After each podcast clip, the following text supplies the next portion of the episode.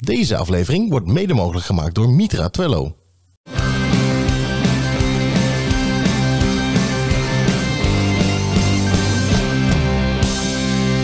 Twee meiden uit het onderwijs, een goed glas wijn en een pot vol stellingen en vragen waardoor ze nooit uitgepraat raken. Dit is Wijn in het Onderwijs. Hoi, welkom in aflevering 1 van seizoen 2 van Wijn in het Onderwijs. Wij eh, zitten er weer helemaal klaar voor met een eh, pot vol eh, stellingen en vragen zoals jullie van ons gewend zijn. Maar eerst Kim, zes weken vakantie. Ja, je hebt het zes weken overleefd zonder mij. Zonder jou. Het is een wonder dat je hier zit. Nee, grapje. Nee, heb je het leuk gehad? Ik heb het leuk gehad. En ehm, ik wil heel graag weer terug naar Italië volgend jaar. Ik heb zo. Oh, ik dacht volgende week, maar... Oh, oh, en dat wilde ik nog vertellen. Ik ben langs Spa gereden. En dat ligt inderdaad in België. Ah, die topografie van jou. Het is een wonder. Om weer even de teaser terug te pakken. Nou, Mocht je- ik wou net zeggen, maar mocht je deze inside joke nu gemist hebben, Aflevering 13. Ja. Check even seizoen Ja. 1 nog weer natuurlijk. Maar ehm, ja, leuk. Hey, wie hebben we aan tafel vandaag? Ehm, Ivo Dokman. Ja, ik heb namelijk Ivo eh, heb ik gevraagd omdat we allemaal weer met de nieuwe klasse gaan beginnen. En daar hoort natuurlijk de groepsdynamica, of de groepsdynamiek, ja wat is het eigenlijk, hoort daarbij. En eh, dat is altijd nog wel een dingetje. Dat kan heel erg een dingetje zijn in het begin van het schooljaar. En Ivo is echt expert hierin en eh, kan ons daar heel veel over, te over vertellen. Nou, Dus. ik ben heel benieuwd. Nou, Ik, zou zeggen, veel kijk- en luisterplezier met Wijn in het Onderwijs, seizoen 2, aflevering 1. Wijn in het Onderwijs. Ivo, welkom bij ons aan tafel. Ehm, zou je je allereerst willen voorstellen aan ons? Ja, ja ik eh, ben Ivo Dokman. Van, oudsher, van oudsher eigenlijk eh, gymnastiekleraar. Eh, ook nog een universitaire studie over organisatie, cultuur en management gedaan. Maar eigenlijk altijd mateloos gefascineerd geweest over eh, ja, waarom mensen in groepen doen zoals ze doen. En wie precies welke rol speelt en waarom. Ja. En dat is eigenlijk wat eh, inmiddels eh, volledig mijn werk is geworden. ja, want wat doe je precies? Ja, dus ik doe vooral heel veel in het onderwijs. En dan vooral daar waar klassen net niet lekker lopen. Of er een dynamiek ontstaat waar collega's gewoon niet goed grip op hebben. Mhm. Eh, Wat ten koste gaat van de veiligheid in de klas. Of ten koste gaat van de structuur, of het houden aan de regels, of de inhoud van de les, of het houden van orde. Eh, en wat we dan veel doen is proberen in beeld te brengen over hoe werkt dat dan in die groep. En wat is eigenlijk nodig om dat bij te sturen, zodat het zowel voor de klas, de individuele leerling, als voor de leraren eh, prettig eh, werk is. Ja, Oké. wat interessant. Ja. Lijkt me heel moeilijk, want volgens mij het is natuurlijk een heel stuk gedrag en gedrag en leerlingen zijn overal anders. Ja. Dus je staat elke keer ook weer voor een andere uitdaging, voor een andere casus. Absoluut. En daar moet je maar weer je, je rol in zien te vinden en het allemaal zien te ontrafelen. Waar ligt het nou? Ja, maar ik moet zeggen, ik denk dat dat is waarom ik het zo'n leuk thema vind. Vanwege het feit, het is voortdurende puzzel om te snappen over hoe werkt dat nou in deze specifieke situatie. Ja, Want als het één trucje was geweest, dan was ik er waarschijnlijk ook al veel eerder eh, wel klaar mee geweest. ja, Nee, het is nu voortdurend puzzelen over, ja, maar waarom dan precies in deze les bij deze leerkracht op deze school? En eh, ja, wat is eigenlijk precies de betekenis van het gedrag? Waarom doen deze leerlingen binnen deze groep nou eigenlijk, laten ze dit gedrag zien? ja. Eh, want het is vaak niet alleen maar het individuele gedrag. Het is echt, vindt vaak plaats binnen de context van zo'n groep. En werk je dan ook met alle leeftijden? Dus zeg maar 11, 12 tot, nou wat is het, 6 VWO? Ja, we hebben zelfs Ja, in de stad gaan we nu zelf starten met een eh voorschoolse educatie. Dus dat gaat al over 2 tot 4-jarigen. Oh jeetje. Primair onderwijs. Echt? Serieus? Ja. Ja. Oké. Ja, maar dan zie je dus ook, ja, maar er zijn heel veel kinderen die natuurlijk gewoon in hele on- ongunstige omstandigheden geboren worden. Ja, de coronakinderen. Ja, maar rondom eh, achterstand in taal, cultuur, eh, allerlei problematieken die er spelen. Ja. Waardoor kinderen echt gewoon met behoorlijke achterstanden soms al eh, dreigen naar de kleuterschool te gaan. En daar hebben ze allemaal van die voorschoolse educatie voor. Hm. Waar echt al heel veel ingewikkelde problematieken spelen. Dus daar beginnen we eigenlijk al. En we eindigen op het HBO. ja. Oh, ook nog. Ja, die had ik er helemaal niet? zo niet eens Nee. bij bedacht, joh. Ja. Ja. Ja, zeker. Ook daar zie je dat langzaam eh, eh, allerlei dynamieken steeds meer oppoppen. Die voor allerlei ongewenst gedrag zorgen. Waar dan Hm. niet per definitie eh, leraren altijd goed op voorbereid zijn. En het eh, allerlei ongewenste effecten kan, eh, kan sorteren. En dan hebben we het altijd over eh, ondermaats presteren, eh, pesten, buitensluiten. Op het HBO. Ook, ja. Oké. En tuurlijk is daar minder dan op een complexe VO-school. Ja. Dat is absoluut waar. Maar wij zien ook wel in het voortgezet of in het HBO dat er echt steeds meer van dit soort groepsdynamische problematiek eh, oppoppen. En hoe Ja. komt het dan dat dat er steeds meer... Nou, een hele korte variant, want dat is wel, het wordt anders heel groot. Maar je ziet gewoon allerlei maatschappelijke ontwikkelingen die eh, voorleven. Joh, eh, ga voor jezelf. Het is een red race, het is rendementsdenken. Oké. Het is zorg dat jij lekker je eigen gang kan gaan en opkomt voor je eigen belangen. Nou, dat is door corona versterkt. Eh, Je ziet nu maatschappelijk overal ontstaan. Ik maak zelf wel uit wat goed voor me is. Ik ga lekker mijn eigen gang. Wie ben jij om mij te vertellen dat er iets niet mag? Ja, je ziet het overal in de maatschappij. Ja, Eh, ik noem altijd als extreme voorbeeld. Ambulancebroeders hebben tegenwoordig kogelvrij vest aan. ja, om hun werk te moeten doen. Dus Ja. het zijn allemaal van dat soort voorbeelden. Waarin je gewoon ziet wel dat het in de maatschappij meer gebeurt. En meer doorslaat Ja. in. Zolang het voor mij goed is, doe ik het gewoon. Als jij er last van hebt, is jouw probleem. Ja, de maatschappij verhardt. Ja. Ja, ja. En wat dan dat- dynamiek doet, is als dat onderling in een groep ook nog eens een keer leidt tot stoer gedrag. Of daarbij willen horen. En dat gedrag wordt tot een ongeschreven regel, een norm, zoals Ja. wij dat noemen. Ja, dan wordt het ook nog stoer om dat gedrag te laten zien.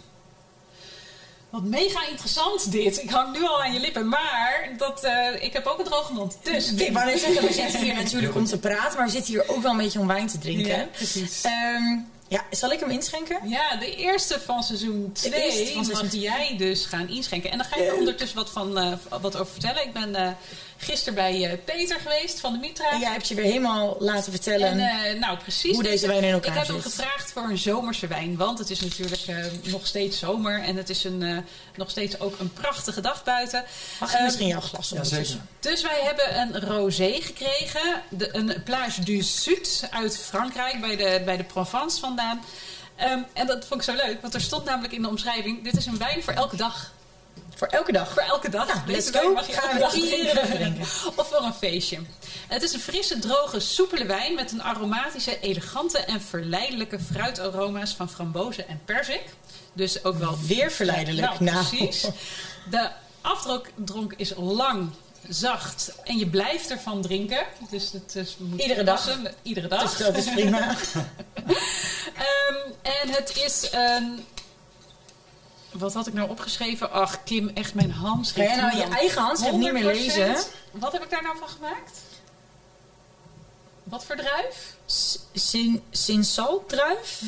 Sinsal. Het, het lijkt, het is een Frans hè, dus dit lijkt een Frans woord. Doe hem eens even Frans uitspreken. Ja, Sinsal? Druif? Ik weet het niet. Ik, ik Voor weet de wijnkenners onder ons, eh, help ons. En, Ja, maar ja, goed. Ja, spreek het maar even in op de, op de, op de socials. Op om de socials, ja precies. Stuur Ja, spraakbericht via Ja, Insta. precies. Vind ik een heel leuk idee. Maar we gaan eerst even proosten. Nou, Uit proost. onze eigen wijnglazen. Uit onze eigen wijnglazen. Ook nieuw. dat is mooi. Cheers. Proost. Cheers.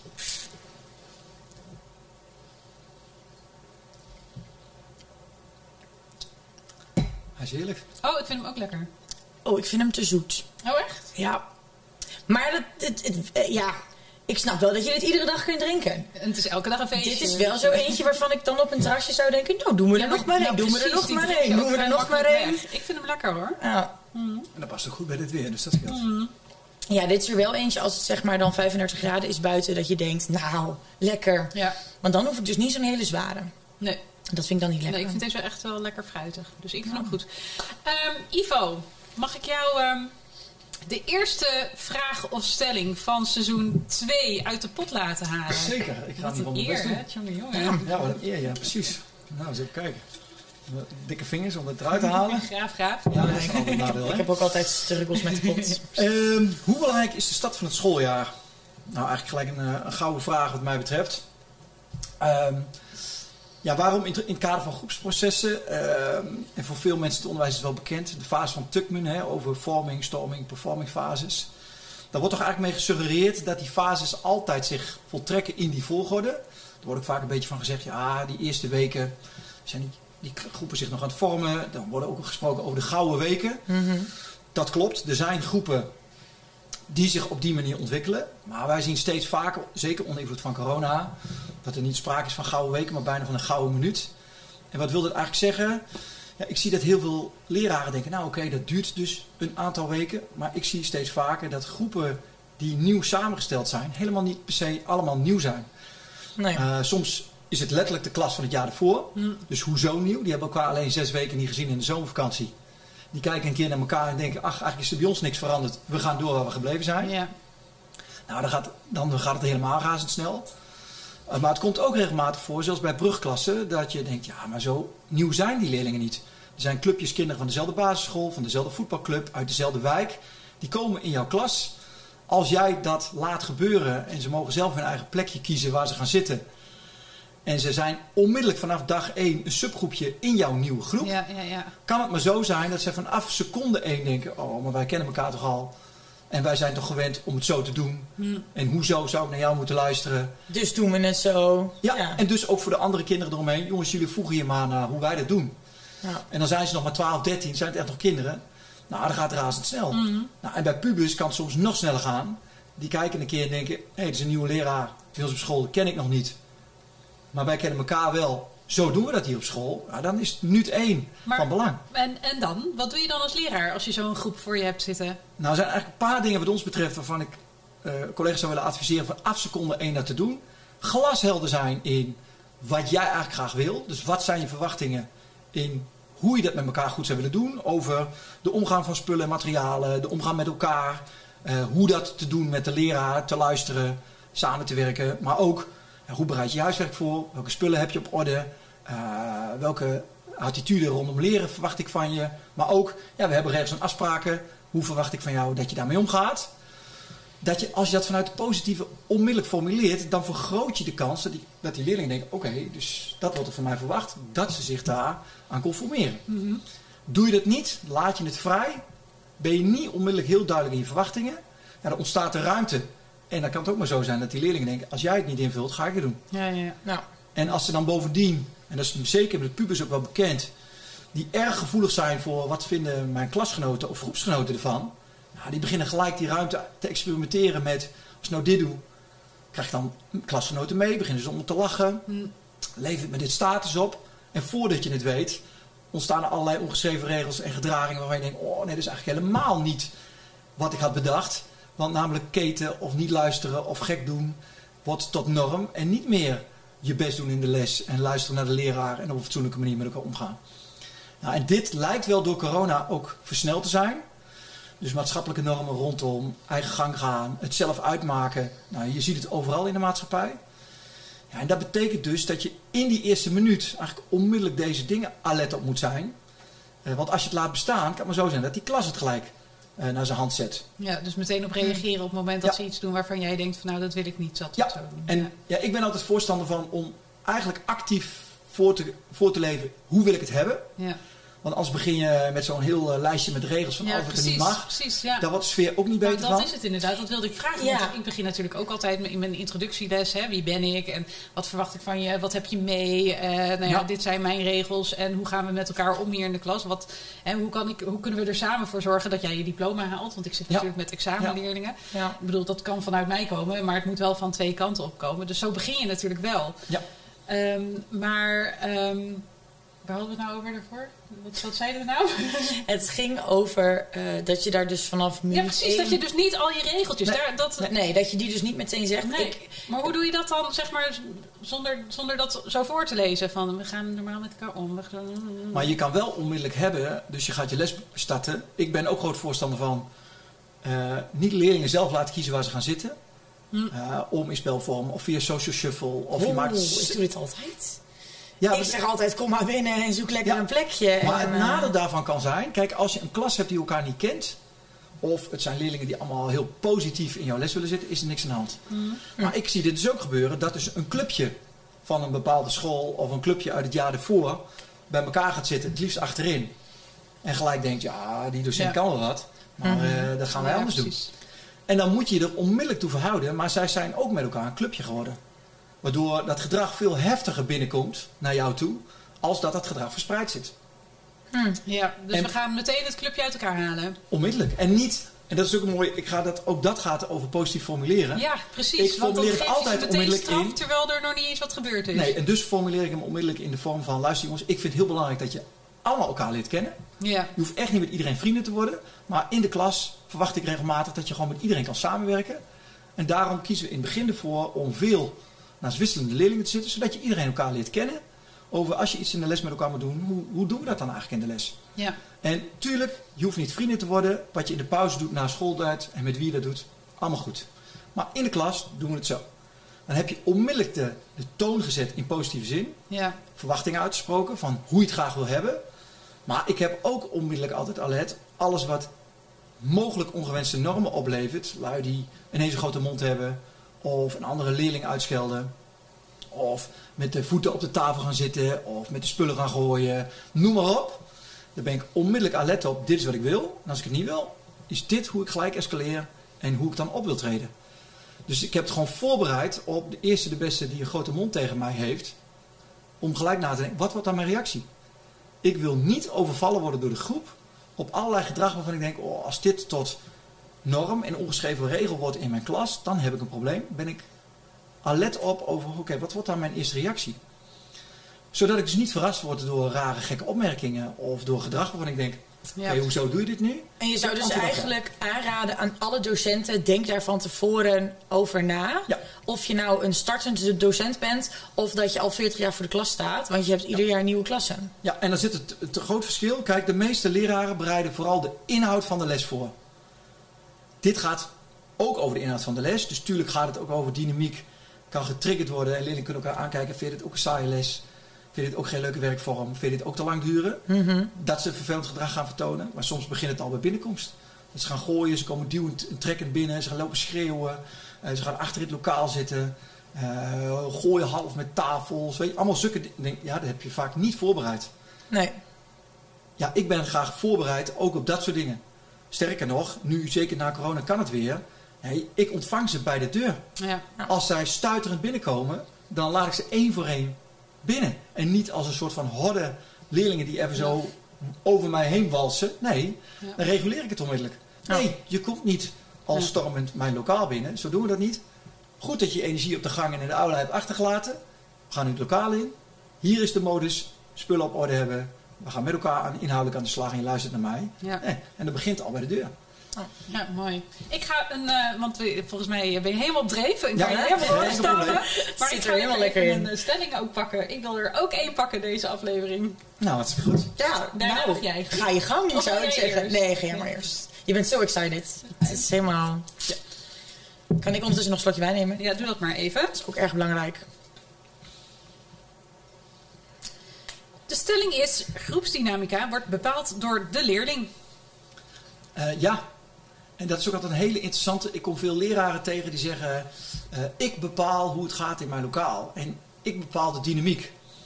Nou, dan denk ik altijd: dan heb je wel. Neem je iets te veel hooi op de vork. Je kunt, als je weet hoe dynamiek werkt, heel veel invloed op uitoefenen. Dat is waar. Maar de dynamiek in de groep, eh, die gaat ook buiten jouw les om door. Eh, bij andere lessen, Ja, in de aula, zeker tegenwoordig met social media, 24 uur per dag, 7 Mm. dagen in de week, vindt die onderlinge beïnvloeding in die groep plaats. En dat leidt tot dynamieken.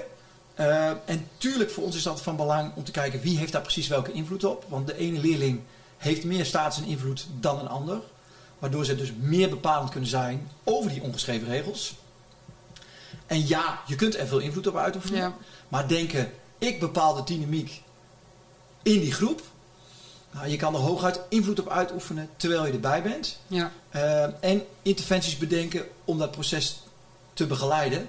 Maar te denken, zo doen we het en het is maakbaar. Nee, ik denk ook echt wel dat het aan, eh, aan klassen ligt. Ik heb ook echt wel klassen gehad. Weet je, normaal gesproken heb ik, eh, heb ik ook wel dat ik, dat ik redelijk goed met klassen door één deur kan. Eh, ik heb vorig jaar heb ik ook een klas gehad wat eh, echt een drama was. Maar dat was niet alleen bij mij zo. Dat was gewoon die hele groep, die hele groep samenstelling. Maar dat had er ook mee te maken met, nou ja, weet je, eh, in het regulier onderwijs hebben we natuurlijk ook steeds meer de rugzakjes en de gedragsproblematieken die dus in de klas komen. Zeker. En als je er dan in één keer in een klas van eh 26 basis vier leerlingen, als je daar nog een keertje zes of zeven van dit soort extreme rugzakjes tien of in zit- twaalf. Nou, Ja. precies. Ja. Dan heb je ook Ja. echt wel je handen vol. Maar dan, dan weet je hoe lang je dan ook in het onderwijs zit en hoe goed je ook be- bent in je vak. Ik denk dat zo'n klas ook voor hele ervaren leer- leraren gewoon echt een, een, een probleem kan opleveren. Maar, maar, wil ik hem toch even iets nuanceren. Want eh, je hebt ook klassen die bij één bepaalde leraar Ja. juist heel goed gedijen. Zeker. Die daar echt een compleet ander beeld laten zien. Ja. Waarvan ik dan denk... ehm, ik had dus afgelopen jaar zo'n klas. Drama bij mijn collega's. En bij mij zeiden ze, ja, u doet tenminste normaal. Dus dan doen wij ook maar normaal terug. En dat vond ik sowieso een bijzondere uitspraak. Zou je ook nog heel lang over kunnen praten. Want dat is natuurlijk ook een beetje die psychologie achter het brein van zo'n kind. Van, hé, maar waarom, waarom denk je dat dan? Ehm, ik heb ze wel eens gevraagd, waar ligt dat dan aan? Het was niet per se dat ik heel veel strenger was. Want ik ben in basis helemaal niet heel streng. Uh, maar ik zei wat ik, wat ik dacht. En ik dacht wat ik zei. En ik zei wat ik deed. En ik deed wat ik zei. Ja, nou ja dat, maar, wel maar wel vrienden. ook soms net zo direct als dat zij Ja. tegen mij zeiden. En op een gegeven moment eh, was er dan eentje en die voelde zich gepasseerd. En toen zei ik tegen hem, ik zeg, maar ik zeg, jij doet ook zo tegen mij? Waarom mag ik dan niet zo tegen jou doen? En toen ging hij nadenken en toen was hij eerst een week boos en daarna was het goed. Ja. Dus ik vind wel, ja, het wordt bepaald door de leerlingen. Maar je kunt wel als leraar meer invloed Nou, erop precies. uitoefenen. Zeker Want ik vind het heel makkelijk gezegd. Ja, dit is nou eenmaal een moeilijke klas. Ja. Dus hè, ik trek mijn handen Nee, ervan af. Of laat heel vaak de mentor het maar oplossen. Ja. Terwijl zo'n mentor ook niet de expertise heeft Nee. om... Maar het mooie aan jouw opmerking is, ja, maar hoe weet je nou zeker, want je kan het zelf ook niet precies uitleggen wat het is waardoor ze bij jou goed functioneren. Nee. Kan je dus je collega's eigenlijk ook niet uitleggen. Nee. Want als je gaat zeggen, ja, ik ben heel direct, voordat je het weet neemt de collega jouw directheid over en die heeft Ja, de maar je kan het ook gewoon niet klas. maken bij die klas. Weet je, dat, dat Nee. moet wel Nee. in een karakter zitten. Leerlingen die prikken Nee. er ook meteen doorheen op het moment dat jij anders gaat lopen doen dan dat je eigenlijk bent. Zeker. Ja. Zeker. En om dan nog iets. Dus dit zijn allemaal complexiteitsfactoren, zoals we dat noemen. Ja. Dus grote, hoe groter de klas, hoe meer kans op ongewenste dynamiek.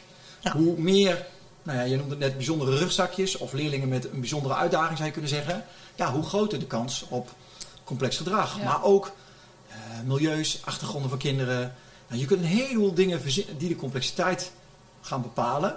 Wat nou mooi is aan jouw voorbeeld is, ik heb het ook wel eens meegemaakt, dat ik een klas had, kon ik echt mee lezen en schrijven. En toen hoorde ik mijn collega in de personeelskamer zeggen, die gaf Nederlands, kan niks met die klas. Mijn eerste gedachte was, ah, ik ben gewoon een slechte leraar.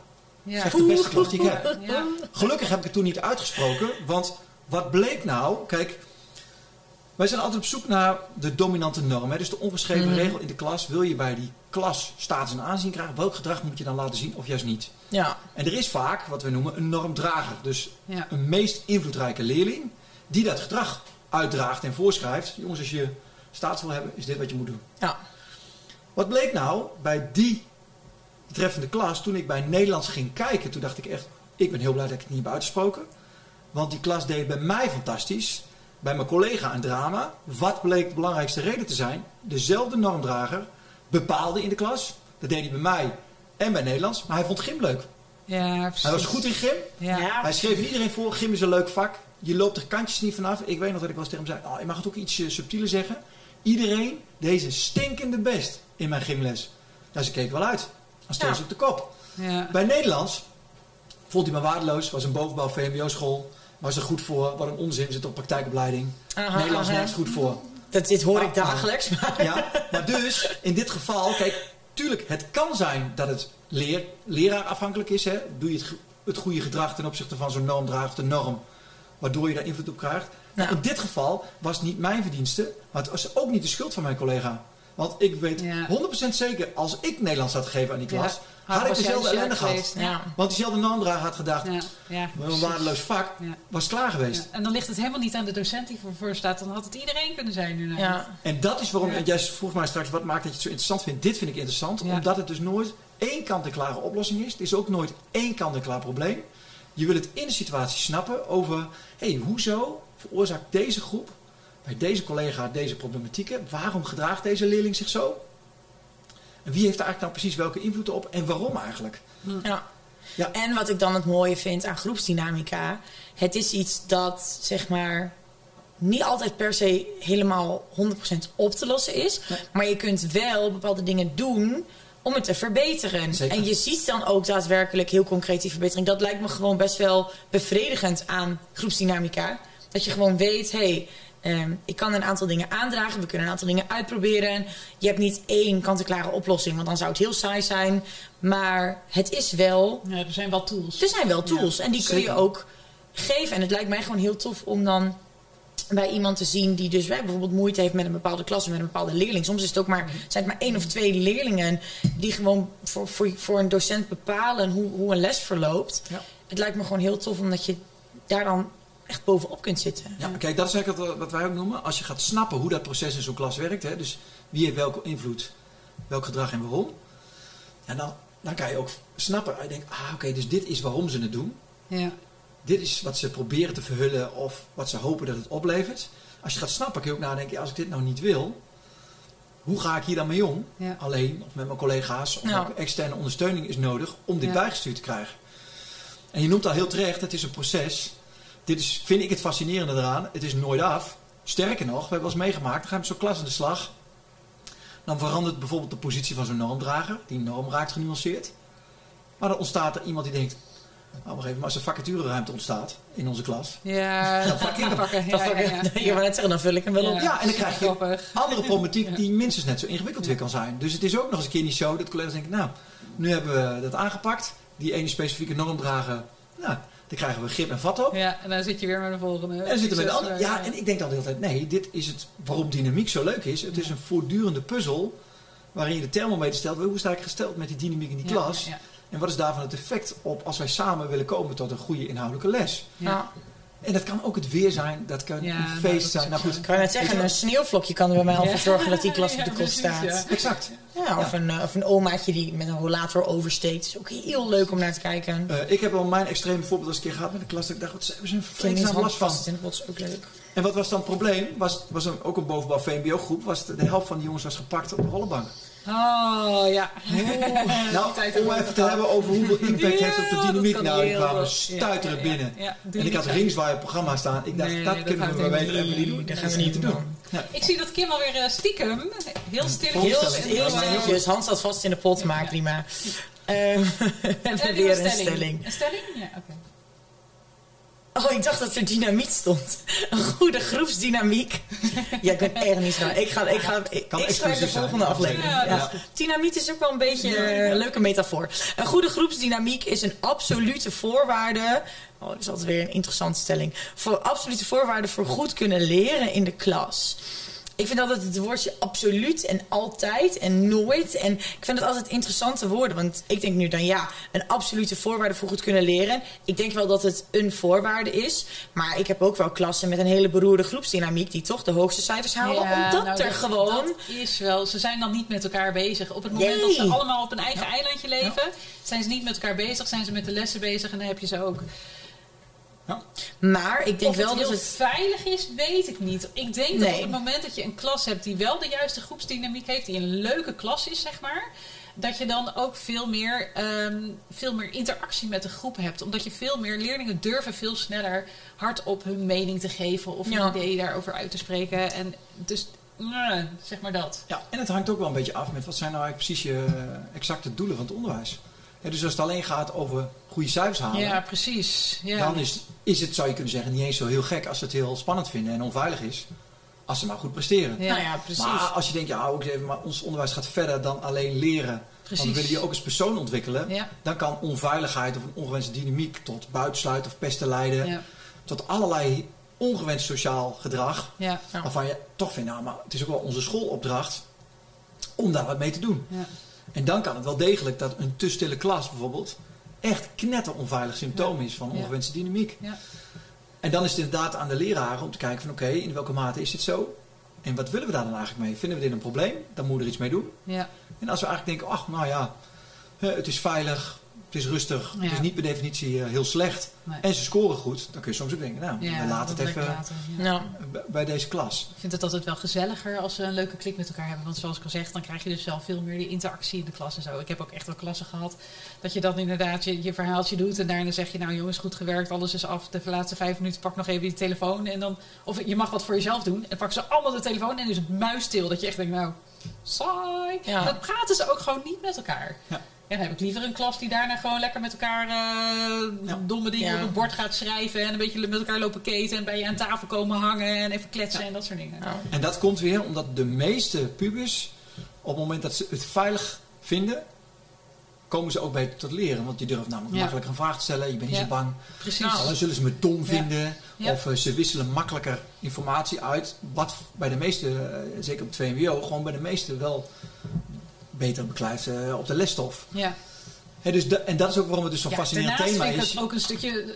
Weet je, je moet toch ook een beetje sociale vaardigheden aanleren ja, binnen zo'n klas. Dus, eh, Ja. Nou, Eigenlijk, als ik eraan terugdenk nu, de leukste lessen van het afgelopen schooljaar vond ik dus die verschrikkelijke woensdag het achtste uur. Met zo'n klas waarvan ik dan dacht, nou daar kan ik eigenlijk helemaal niet zo heel veel mee. En dan gingen we het hebben over, eh, weet ik veel, de oorlog in Oekraïne. Of dan Ja. gingen we het hebben over alle nationaliteiten die in een klas zitten. waardevol. Ja, en dan zei ze aan het eind van de les: Ja, mevrouw, we hebben echt helemaal niks gedaan. We hebben een heel lesuur niks Ja. gedaan. En dan dacht ik van binnen: Jawel, ja. dat hebben we wel. Maar dat hebben ze dan helemaal niet door. En van die les inderdaad, waar er dan muisstil gewerkt wordt. En ehm, waar niemand iets zegt of niemand iets vraagt. Of. En dan vraag ik: ja, Nou ja, ehm, wil iemand nog iets zeggen? Of was er nog iets niet helemaal duidelijk? Of weet ik veel. En dan, ja, heb je niks. Ja. Nou, en wat dan weer interessant is, kijk, wij, nemen altijd, wij proberen altijd in kaart te brengen hoe dat dan werkt. Kijk, want op het moment dat het te stil is, omdat het onveilig is, moet je er iets mee. Ja. Want dan is Nou, de dynamiek precies. zorgt er blijkbaar voor dat als je iets zegt, dan ben je aan de beurt of dan word je belachelijk gemaakt. Maar je hebt ook als klas, er zitten gewoon hele timide leerlingen in. Ja. Nou, Hoeft stilte en rust helemaal niet vanuit onveiligheid of, oncomfortabel te zijn. Maar past het bij zo'n dynamiek van zo'n klas? En is het iets heel positiefs? Ja. Die wij dan soms als leraar zelfs nog kapot maken. Omdat we denken, kom op jongens, er mag wel wat meer buskruid in. precies, ja. Nou ja, soms wel. Maar soms ook niet. Dus snappen waarom is dan eigenlijk elke keer voor ons een, een belangrijk uitgangspunt. Want als je bega- gaat begrijpen hoe het werkt, kan je ook nadenken over, oh ja, hier is het wel onveilig. Dus ik moet iets aan de veiligheid doen. nou, En ik ga merken, als het me lukt, ga ik dat terugzien in, er worden meer vragen gesteld, er ontstaat meer interactie. Eh, ze zijn niet meer zo bang om fouten te maken. En dan is, dan is het iets heel positiefs, zou je Ja. kunnen zeggen. Ivo, we zijn door de tijd heen. Maar ik wil jou toch nog vragen: heb je nog één tip voor ons docenten om het eh, nieuwe schooljaar met een nieuwe groep eh, te beginnen? op een gouden manier te beginnen. Op een gouden manier te Nou ja, waar ik op hoop, en dat zie ik op veel scholen echt nog wel eh, eh, belangrijk worden, dat collega's niet elkaar gelijk veroordelen, maar samen op zoek gaan naar wat maakt dat die klas zich zo gedraagt bij die collega. Dus mijn voorbeeld over gym en Nederlands. Nee, probeer met elkaar op zoek te gaan even over, oké, hoe, Ja. hoezo gedraagt die groep zich zo bij deze collega? Eh, Ja. Maar samen te puzzelen over, oké, hoe komt het dan? En Ja. wat kunnen we doen om dat voor elkaar te krijgen? Dus ik had laatst ook een prachtig voorbeeld. Toen zei een leraar, ja, maar bij mij draaien ze heel goed. Dus ze mogen bij mij wel oortjes in. Ja, maar dat is zo'n lekkere dooddoener. Ja, ik heb moeite met die klas. Ja, bij mij niet. Bij mij gaat het goed. Exact. Ja, oké, en bedankt. En nu? Daar heb ik dus echt helemaal niks aan. Ja. Nee, Exact. Ja. Maar ik vind het een mooie. Ja, ik vind het ook een hele mooie. Dank je wel daarvoor. We hebben natuurlijk nog een cadeautje voor jou. Ja, en in seizoen 1 hadden we natuurlijk de koffiemokken. Ja. Leuk. Ja. Maar we zijn natuurlijk niet koffie in het onderwijs. We zijn wijn in het onderwijs. Dus dit jaar hebben we niet alleen. de Mitra gesponsorde fles wijn van de wijn die je nu bij ons aan tafel hebt gedronken. Maar daarnaast Dankjewel. hebben we ook nog voor jou een gepersonaliseerd wijn in het onderwijs glas. Ja, en deze kun je natuurlijk... eh, ja, we, we verwachten natuurlijk dat je deze wijn uit dit glas drinkt. Dat lijkt me logisch. Uiteraard. Maar ehm, nee, dit is eh, ons bedankje. We vonden het superleuk dat je bij ons aan tafel eh, bent Ja, gaan zitten. we. Mega interessant. We kunnen er eigenlijk nog veel langer over kunnen nog wel drie afleveringen verder we je nog maken. een keertje uitnodigen. En, ja. Een groepsdynamiek 2.0. ja, precies. Ja, want waar we het helemaal niet over hebben gehad, als je hebt geconstateerd hoe het werkt, hoe je het dan bijstuurt. Ja, precies. Nou, Ja, dus- daar moeten we het dus nog over gaan hebben. Leuk voor na de kerst Ja, straks. Voor ja. Ja, die- daar gaan we het nog over hebben. Mooi. Ja. Nou, Lijkt me een hele goeie. Nou. Dankjewel. Ehm, die camera, denk ik. Ehm, ik wil in ieder geval deze aflevering afsluiten. De allereerste aflevering van seizoen 2. Heel erg bedankt voor het kijken. En, ehm, of het luisteren en het, het kijken en het luisteren. Ik ben er Alles bij elkaar. Ehm, wij zijn natuurlijk, eh, ja, volg ons ook op Insta en op Facebook, eh, zodat je onze aflevering nergens mist. En, eh, doe even bij Spotify ons volgen, zodat je dus ook de aflevering elke keer als een nieuwe gereleased worden vers in je Spotify afspeellijst komen. Verder nog? Ja, even sterren geven, duimpjes omhoog op YouTube. Ja, precies. Ehm, ja, en eh, ik zou zeggen, geniet van seizoen 2, want wij hebben er heel veel zin in en ik hoop jullie ook. Ja, precies. En eh, Tot, de, volgende. Wijn in het onderwijs.